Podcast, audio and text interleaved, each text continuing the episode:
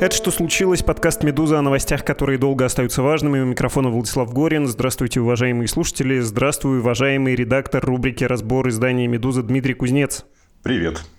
Давай, прежде чем говорить о серьезном, поговорим о душевном. Точнее, похвалим коллег Андрея Першина и Андрея Перцева. Они делают в основное от работы время подкаст «Атлантида». Очень, повторюсь, душевный и даже спасительный. Хочется рекомендовать его нашим слушателям. Ищите на «Медузе» и других платформах, включая YouTube-канал подкаста «Медузы». Ты, Дим, послушал? Было два уже эпизода про Россию поездов и про Россию панелек. Послушал первый, второй не успел пока. Отлично. Ну, я надеюсь, ты рекомендуешь. Рекомендую, обязательно. Хорошо, теперь давай не о душевном, а о малоприятном. Если ты, Дим, здесь, то это уже больше года так. Это значит, что мы с тобой говорить будем о ходе боевых действий России на территории Украины.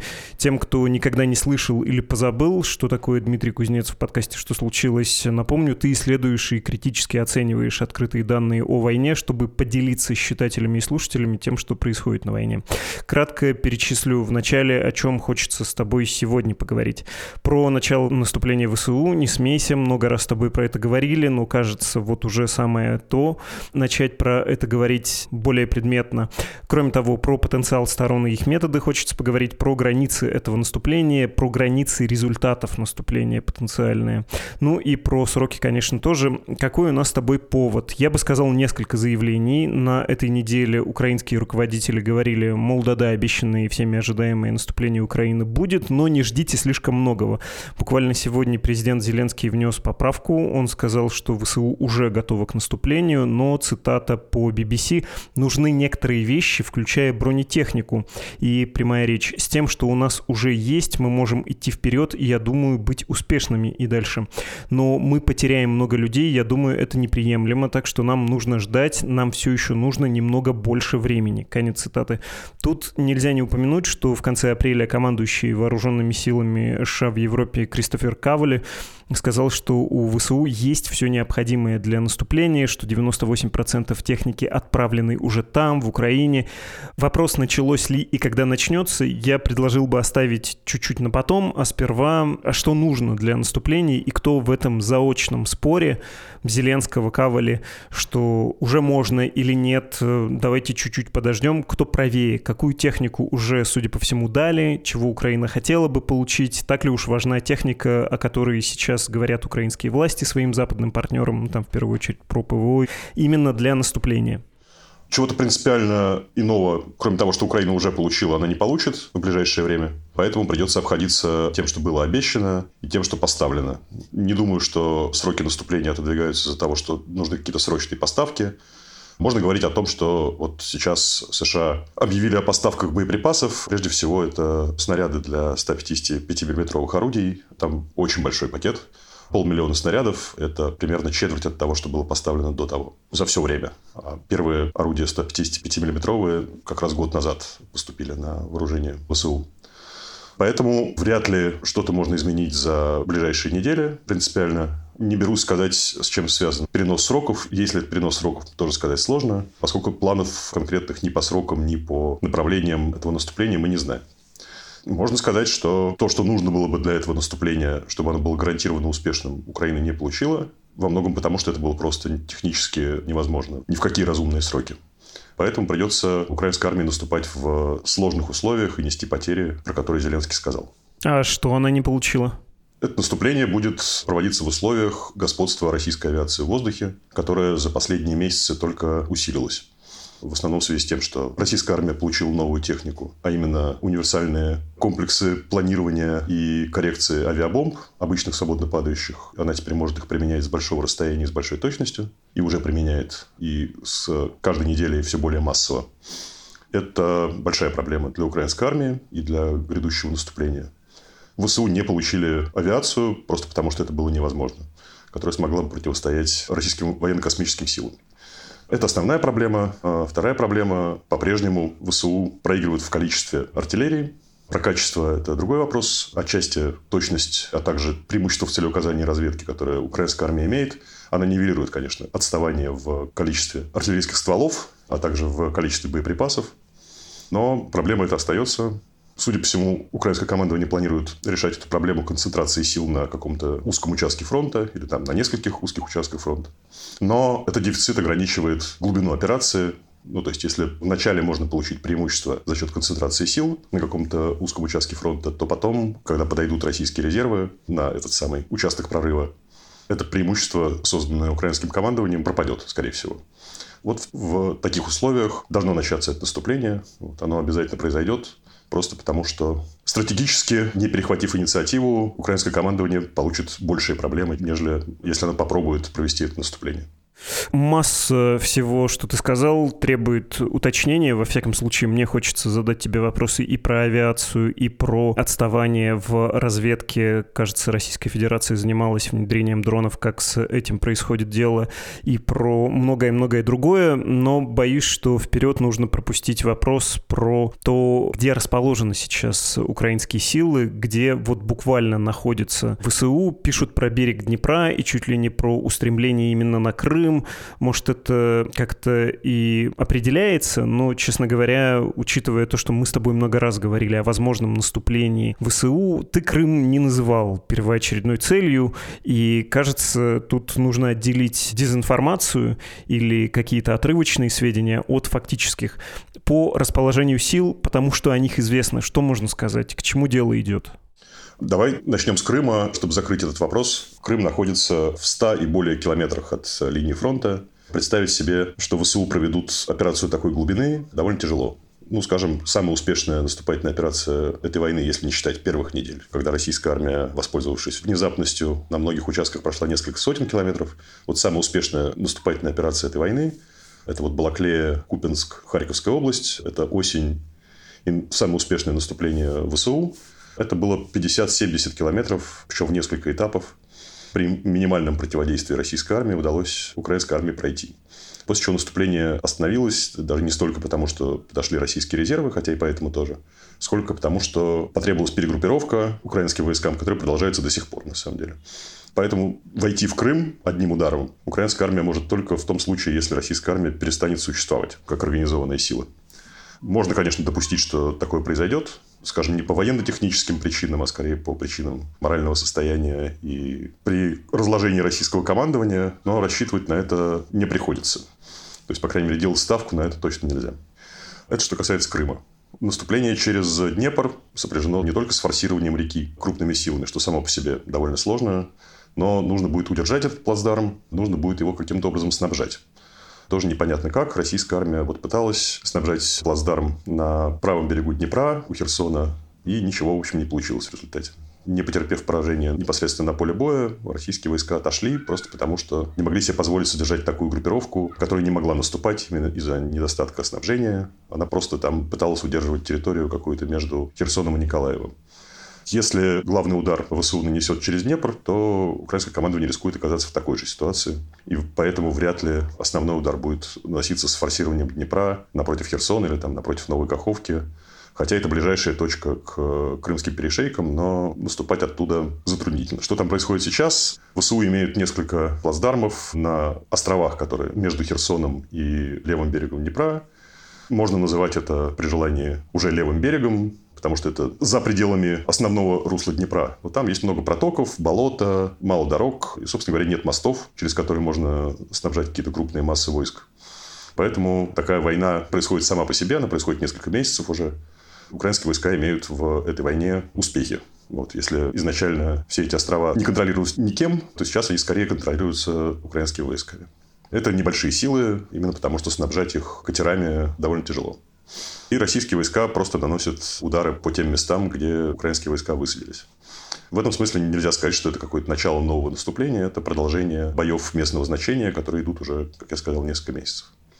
Предполагается, ну, просто география это диктует, что основные усилия в этом наступлении украинская армия направит на Запорожье по одному или по нескольким направлениям. Там протяженная линия фронта, собственно, от Днепра и до Донецкой области, до Угледара, скажем так. Там есть несколько направлений, тоже они довольно очевидны, вдоль крупных дорог, по которым можно будет снабжать эти войска наступающие. Там э, построены мощные российские укрепления. Вот, собственно, как российские войска с правого берега Днепра отошли, началось строительство большого количества укрепленных районов В основном по высотам идут эти линии обороны. Кто-то насчитал, есть люди, которые изучают со спутника динамику строительства этих траншей, надолбов, противотанковых рвов, каких-то минных полей насчитывается там до шести линий обороны, которые предстоит прорвать украинским войскам. Это в условиях господства российской авиации, про которую я уже сказал, это тоже не банальная задача. Есть другие направления, на которых можно ожидать украинского наступления. Та же ситуация в Бахмуте настоятельно требует того, чтобы, по крайней мере, какое-то локальное наступление было произведено с привлечением этих самых резервов, которые готовились до этого наступления, или без привлечения их, сказать сложно. Там достаточно войск вокруг Бахмута, которые могли бы организовать такую операцию самостоятельно, наверное. Но просто удержание Бахмута в течение нескольких месяцев в условиях полуокружения, оно теряет смысл, если не попытаться ситуацию на этом участке изменить. Вот. И по-прежнему остается участок на границе Донецкой, Луганской и Харьковской областей, то есть э, от российской границы и до реки Северский Донец, где, собственно, остановилось предыдущее украинское наступление. С тех пор там были попытки российской армии отвоевать территорию, местами даже успешные. До сих пор российская армия там имела явное численное преимущество, по крайней мере, и преимущество в артиллерии. Но, возможно, украинское командование сочтет возможным продолжить наступление на том месте, где оно было остановлено там, в ноябре. Там есть проблемы стратегического характера. Не очень понятно, что получит даже в случае успеха украинское командование. Потому что дойти до Луганска, опять же, вряд ли возможно. Там есть урбанизированная местность, пусть и значительная часть зданий в городах, которые находятся на пути этого наступления, уже повреждено предыдущими боями. Там речь идет про Северодонецк, Лисичанск, Рубежное, которое российская армия захватила в прошлом году. Но, тем не менее, кажется, что вряд ли возможно на этом направлении какое-то наступление с стратегическими целями. То есть отвоевать э, часть территории украинская армия способна, но принципиально это ничего не изменит в ходе войны. Вот такая ситуация, если вкратце попытаться обрисовать, то она такова. Есть еще, собственно говоря, Донецкое направление. Там все еще сложнее. Это сильно урбанизированная местность. Российская армия пытается там наступать много месяцев с очень ограниченными успехами, именно потому что это городская застройка. Там один город переходит в поселок, поселок переходит в село, который переходит снова в город. То есть это один большой населенный пункт, можно сказать так где очень тяжело реализовать преимущество украинской армии в управлении, в маневре и во всем том, о чем говорит само украинское командование, а также западные военные деятели, которые Украине помогают. То есть это направление, на котором невозможно получить темпы наступления, которые смогут привести к кризису в управлении российской армией, скажем так. Хорошо, спасибо еще раз за этот обзор. Я хочу тебя спросить про расположение и российской армии. Расположение и положение. Опять же, мне тут неловко упоминать про Евгения Пригожина и его очередной сатанинский рэп-баттл. Я уже сбился со счета, сколько раз он инвективно обращался к Министерству обороны с требованием обеспечить ему поставки снарядов. Но видно, тем более под Бахмутом, что там происходит нечто любопытное помимо этих роликов, Яков, не мог бы ты и про это тоже рассказать? На самом деле принципиально ничего не изменилось. Изменилась только, собственно, конфигурация расположения российских сил. Судя по всему, действительно, ЧВК Вагнера сейчас сосредоточена только в городских кварталах Бахмута. Пытается занять несколько последних улиц, которые там по-прежнему контролируют украинские войска. Основная часть города захвачена еще в марте и в начале апреля. Все, что вокруг Бахмута, с некоторой долей уверенности можно сказать, что действительно эти участки переданы Министерству обороны и войскам, которые Министерство обороны туда направило. И, судя по всему, в основном это войска довольно низкого качества, что способствует успеху украинских контратак. Нельзя это назвать пока контрнаступлением. Там есть локальные контратаки ВСУ, которые часто приводят к успеху. Пока до какого-то кризиса для российской группировки, для ЧВК Вагнера дело не дошло. Мало того, значит, ЧВК Вагнер продолжает наступление в городе, хотя очень низкими темпами. По-прежнему, как и с самого начала, никакого стратегического преимущества от захвата Бахмута или от того, что украинская армия его сохранит или отвоюет там несколько кварталов, получить невозможно. Да? Нет какого-то направления, откуда можно было бы вот после захвата окончательного Бахмута ЧВК Вагнера могло прорваться куда-то в глубь Донбасса. Нет такого направления. Точно так же сомнительно, что в случае успешной контратаки украинские войска смогут наступать куда-то вглубь Донецкой или Луганской области. Это по-прежнему, скажем так, с точки зрения географии локальное сражение. С точки зрения задействованных сил, это одна из самых важных, если не самая важная точка на всем фронте. Именно потому, что, скажем так, по негласному соглашению противоборствующих сторон получилось так, что с политической точки зрения эта точка была назначена главной. И обе стороны решили, что там надо задействовать крупные ресурсы. Хотя с российской стороны это по-прежнему и до самого последнего времени абсолютно точно это были главным образом силы ЧВК Вагнера. Соответственно, и потери тоже несло ЧВК. Вряд ли это как-то в долгосрочной перспективе влияло на боеспособность всей российской армии. А вот по поводу того, как это сражение кровавое и изматывающее повлияло на украинскую армию, это мы узнаем по итогам украинского наступления, видимо. Что можно сказать с уверенностью, там задействованы крупные украинские резервы, которые, наверное, можно было бы использовать в том числе для поддержки будущего наступления. Думаю, что мы с тобой поговорим про силы, которые украинское командование намеревается задействовать в этом наступлении. Да, но еще про состояние российской армии хочется поговорить, потому что я читаю массу новостей, которые не кажутся мне существенными. Например, про то, что Министерство обороны Российской Федерации, а не ЧВК, начали вербовку заключенных, или недавний путинский указ о призыве на военные сборы находящихся в запасе военнослужащих. Есть ощущение, что, по сути, нужно смотреть на другие вещи. То, что ты упоминал, и то, о чем можно прочитать текст на «Медузе», про вот эти умные умные бомбы, которые делаются из обычных, да, то, что называется универсальный модуль планирования и коррекции, применяемый российскими войсками, ты про это говорил не так давно, или про попытку догнать отставание в дронах, про это тоже можно прочитать на «Медузе». По существу, на что нужно смотреть, оценивая состояние российской армии в преддверии наступления украинских сил? Нужно смотреть в комплексе. Как я уже сказал, преимущества российской армии, они понятные. Они, в общем, не изменились по ходу всей войны. Возможно, изменилось соотношение в смысле этого преимущества, и оно стало хуже, наверное, для российской армии в смысле артиллерии. В смысле авиации формально оно остается таким же, каким оно было раньше, но, кажется, командование российских военно-космических сил придумало способ эту авиацию использовать, потому что она много месяцев была, но никак на происходящее на фронте не влияла.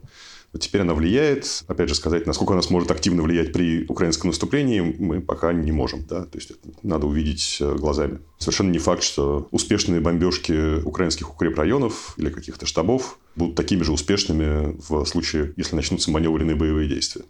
Хотя потому, что эти модули коррекции, они созданы для того, чтобы поражать стационарные цели с заранее известными координатами. Смотреть надо на общее соотношение сил и, конечно, наличие живой силы, оно является важнейшим для такой оценки. А также доступность техники, доступность боеприпасов для обеих сторон. Все, что происходило в последние месяцы, это вот вялотекущее латентное российское наступление сразу на 5-6 участках фронта с явно недостаточными силами на каждом из них, ну, может быть, кроме Бахмута. Это, очевидно, каким-то образом сказалось на соотношении сил мы не можем точно сказать, кто от этого наступления истощился больше. Очевидно, что украинское командование, по крайней мере, в Угледаре, в Авдеевке, в Бахмуте задействовало крупные резервы, которые, возможно, оно могло бы использовать в будущем наступлении потратила значительную часть боеприпасов, может быть, не из тех партий, которые оно получает сейчас или там, в последние месяцы, а из тех, которые были скоплены до того. В Бахмуте потеряно украинской армии большое количество, ну, для нее, по крайней мере, большое количество техники, при этом российская армия понесла тоже очень большие потери, особенно под Угледаром, где была серия неудачных наступлений всю зиму. Неудачных, э, прежде всего, как раз, э, если мы говорим про соотношение потерь. Там по всем доступным источникам, по видео, потери Восточного военного округа, который этим наступлением руководил, они были очень велики. То есть, речь идет про сотни единиц техники и соответствующее количество потерь в личном составе. При этом важная вещь. Все, что происходило в последние месяцы, очевидно, как-то повлияет на то, что будет происходить во время украинского наступления. Но оба противника заранее, видимо, приняли решение, что новая кампания, вот эта весенне-летняя, в основном будет вестись новыми войсками. Прежде всего, это справедливо для ВСУ. Мы знаем, что для наступления созданы новые бригады, основу которых составили люди, мобилизованные в последние месяцы. Возможно, там есть какие-то, даже наверняка есть, в каждой из этих созданных бригад есть какие-то опытные военнослужащие, которые были сняты с фронта и отправлены на дообучение, на то, чтобы стать костяком этих бригад. Но основная масса – это вновь мобилизованные, которые прошли короткий курс обучения либо в Украине, либо на Западе. Сложно сказать, как эти люди без боевого опыта и с коротким курсом обучения, возможно, не всегда релевантным тому, что происходит реально на фронте, как они себя будут чувствовать в реальном бою, тем более в таком сложном, как маневренное наступление. Это же касается отчасти и российской армии. То есть мобилизованные были отправлены в отдельные полки, Часть из них была после этого задействована на фронте в этих вялотекущих латентных наступлениях на разных участках.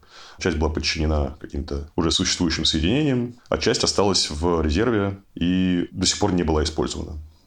Мы видим, что все эти вновь созданные полки из мобилизованных имеют совершенно разные качества. Возможно, это зависит от командования на местах и от того, как это командование эти полки используют. Но, по крайней мере, в наступлении большая часть этих вновь созданных подразделений себя проявила не лучшим образом. А как они проявят себя в обороне, мы до конца не знаем. Опять же, пока мы это не увидим своими глазами, мы не сможем определенно сказать про качество этих войск. Таким образом, вот эти две новые армии, созданные за спинами истощающихся армий старых, они будут решать исход весенне-летней кампании. Как обычно, все неопределенно, все непонятно. Очевидно, есть большое преимущество у украинской армии, которая связана с инициативой. Она получит инициативу. А армия, которая имеет инициативу, она может выбирать направление, время и силу удара. Соответственно, обороняющийся должен на это реагировать. И априори наступающий будет иметь преимущество, по крайней мере, на начальных этапах этого сражения.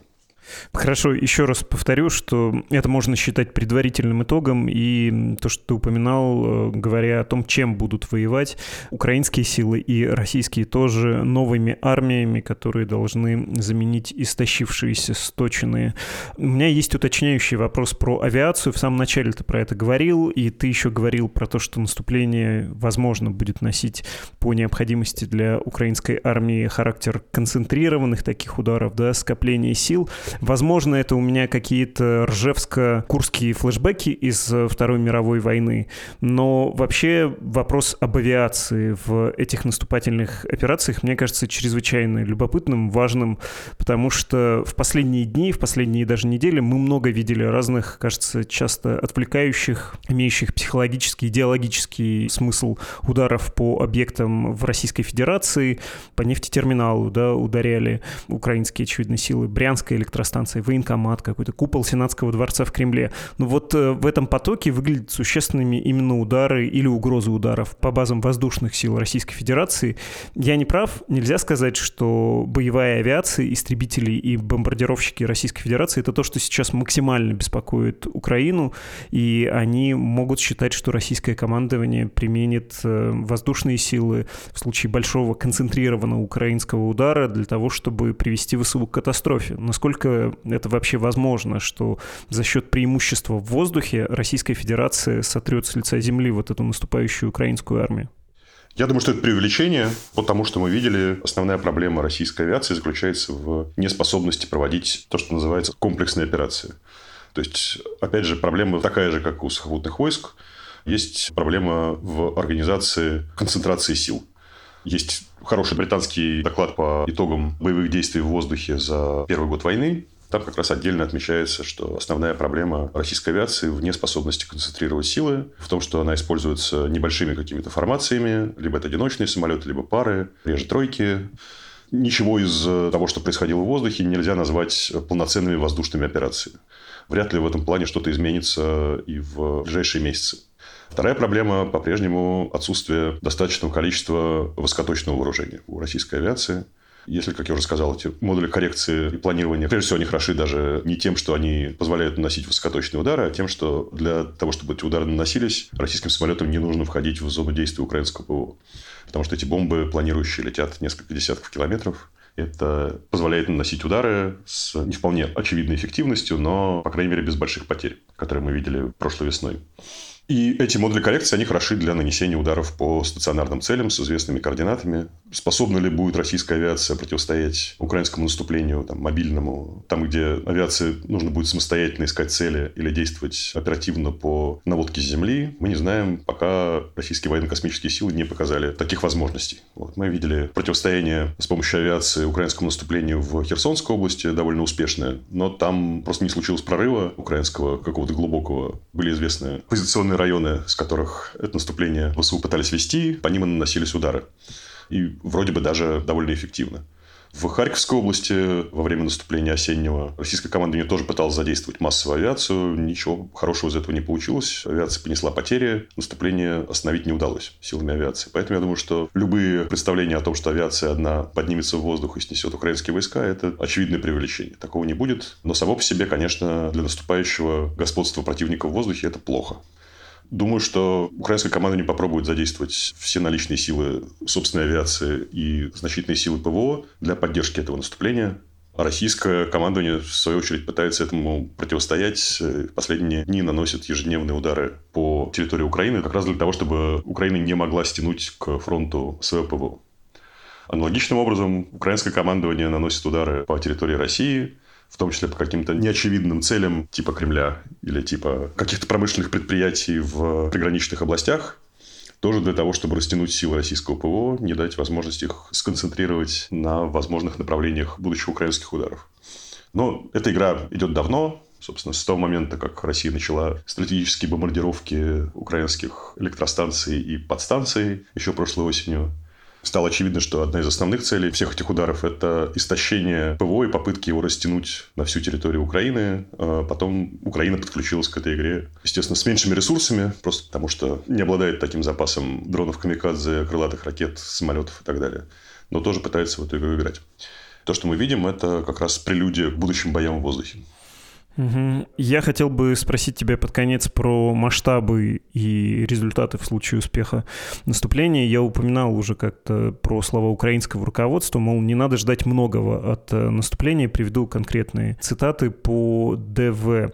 Министр иностранных дел Украины Дмитрий Кулеба вслед за главой Минобороны страны Алексеем Резниковым призвал Запад не возлагать избыточных надежд на ожидаемое контрнаступление ВСУ. Прямая речь. Не относитесь к этому наступлению как к последнему, потому что мы не знаем, чем оно закончится. Если мы в ходе этого контрнаступления сможем освободить наши территории, вы скажете в итоге «да, оно было последним». Но если нет, это будет означать, что нам надо готовиться к следующему контрнаступлению, подчеркнул Кулеба в интервью газете «Бильд», которое было опубликовано в ночь на среду 10 мая. До этого 6 мая об опасениях руководства Украины относительно того, что результат контрнаступления ВСУ не оправдает связанного с ними ажиотажа, написала американская газета Washington Post. Тоже тоже прямая речь. Это сказал глава Минобороны Алексей Резников. Ожидания от нашей контрнаступательной кампании в мире завышены. Большинство людей ждут чего-то грандиозного. И он сказал, что опасается, что это контрнаступление может привести к эмоциональному разочарованию. Ты не очаровывайся эмоционально. Чего ждешь? Каких успехов? Или в случае неудачи какой степени поражения? Ну, давай говорить про украинскую сторону. Давайте так. Значит, есть военная и стратегическая сторона этого вопроса. Не очень понятно, как силами, о составе которых и количестве мы знаем из э, утечки документов американской разведки, а также из каких-то открытых источников, как этими силами можно организовать наступление, которое положит конец войне на украинских условиях.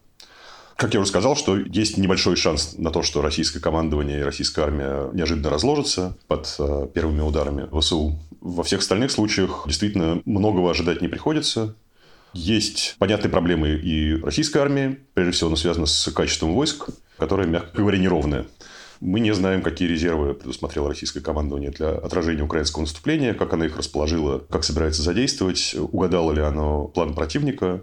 От этого тоже много чего зависит. Хотя, прежде всего, конечно, зависит от того, каково будет качество войск, которые будут задействованы обеими сторонами. Как я уже сказал, мы не видели их в бою. Мы не можем сказать, насколько они способны на большие дела. При этом кажется, что с политической точки зрения это наступление намного важнее, чем с военной. Потому что можно, конечно, говорить про то, что не ожидайте от нас многого, мир по-прежнему будет ждать многого. И понятные опасения украинского руководства по поводу того, что мир хочет увидеть отдачу пропорциональную вложенным усилиям и ресурсам. А ресурсы с точки зрения Запада вложены большие. И понятное опасение, что в случае, если это наступление не оправдает ожиданий, это приведет к разочарованию и к соответствующему снижению задействия этих самых ресурсов. Вплоть до того, что иногда кажется, если изучать западные медиа, иногда кажется, что ожидания таковы, что это должно быть решающее наступление этой войны, которое, по крайней мере, покажет, что освобождение всей украинской территории близко и неизбежно. Кажется, что с такими силами, которыми обладает сейчас э, украинская армия, учитывая, что в основном она планирует использовать вновь сформированные соединения, кажется, что этих сил недостаточно для того, чтобы эти ожидания оправдать. При этом, с военной точки зрения, любой исход этого наступления, даже его полный провал, который выразится в том, что не удастся прорвать ни в одном месте российскую оборону, что кажется пока маловероятным. Наверняка какие-то успехи будут. Даже полный провал не приведет к э, принципиальному изменению хода войны. Это как была война на истощение, так она и будет продолжаться. И в этом смысле, конечно, политический итог этого наступления очень важен, потому что украинская армия почти полностью зависит от поставок техники и боеприпасов Запада и от обучения своих войск на Западе. И, конечно, если говорить о том, что будет после этого наступления, совершенно точно Киев хотел бы сохранить поддержку Запада, по крайней мере, на том уровне, который она есть сейчас, а желательно эту поддержку увеличить.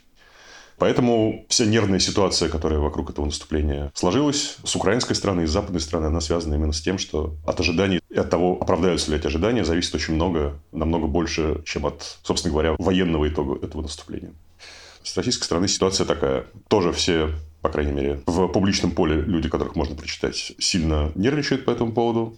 При этом часть считает, что украинское наступление может иметь катастрофические последствия для российской армии, часть считает, что оно будет легко отбито. Там понятно, что есть какие-то люди посередине, которые просто нервничают.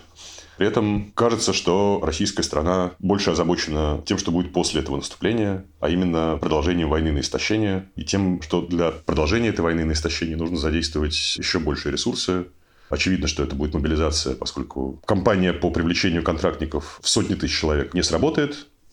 Поэтому, собственно, пошли опять разговоры про необходимость мобилизации. Мы знаем, что принятие таких непопулярных решений вряд ли может быть быстрым. Да, потом этих мобилизованных надо будет чем-то вооружать. Поэтому в основном мысли российского командования, то есть понятно, что они заняты ближайшим украинским наступлением, но при этом значительная часть дискуссий идет о том, что будет после этого наступления. А именно тем, что придется продолжать войну на истощение, и это главная ставка российского командования. Думаю, что оно хорошо понимает, что сейчас и в ближайшем будущем одним ударом или отражением одного украинского удара победить в этой войне невозможно. Поэтому думает о том, как распределить силы на будущее и, не знаю, находит ли на эти вопросы ответ. У меня только последнее финальное уточнение. Ты сказал про политическое значение, про политический ресурс и про ресурсы, связанные с поставками западного вооружения. А что касается возможности мобилизации, ну то есть при том, что страны перешли к войне на истощение, вот если две этих новых армии тоже аннигилируют друг друга или настолько потреплют, что потребуется собирать третье, насколько еще хватит возможностей Украины, а насколько России, ну так, огрубляя, будем думать, что поддержка Западом Украины не будет снижаться, и российская ВПК ни шатка, ни валка будет тоже примерно нынешними темпами обеспечивать российскую армию вооружением. Пока кажется, что в этом случае Россия проиграет. По крайней мере, мы можем сказать про технику. Западные поставки покрывают потери Украины в технике, которые нам известны, по крайней мере. Или в значительной степени покрывают, если учесть потери, которые нам неизвестны, которые мы не видели на видео, фото и так далее. Но вот мы можем сказать, что поставки для этого наступления и предыдущие, которые были, они полностью покрывают потери Украины в войне. Кажется очевидным, что российский ВПК не покрывает более крупные потери российской армии в технике. И поэтому преимущество России в вооружении уже снизилось и будет снижаться дальше. Пока кажется вот так. Но, как я уже сказал, каждый раз, когда происходит какой-то переломный момент в войне, политический вопрос становится особо важным сохранится ли западная поддержка на том же уровне в случае относительной неудачи украинского наступления, когда в Кремле примут решение о новом этапе мобилизации, смогут ли эту мобилизацию обеспечить организационно, смогут ли вооружить этих рекрутов, которые будут набраны. Это вот все вопросы, о которых на самом деле можно начинать думать уже сейчас, и наверняка командование и той, и другой страны, и Запад уже про это думает.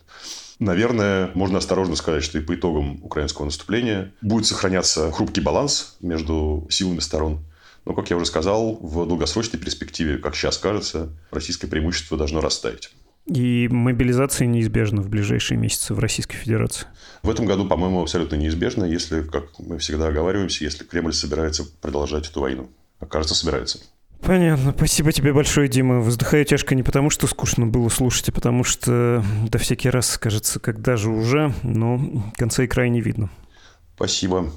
Это был Дмитрий Кузнец, военный эксперт «Медузы», редактор отдела «Разбор» нашего издания. Кстати, зарплату ему платите лично вы, да и мне тоже. Так что, если вам понравилось, если вы еще не подписались на регулярные добровольные платежи «Медузе» через страницы support.meduza.io или save.meduza.io, можете это сделать скоро, начну читать ваши письма.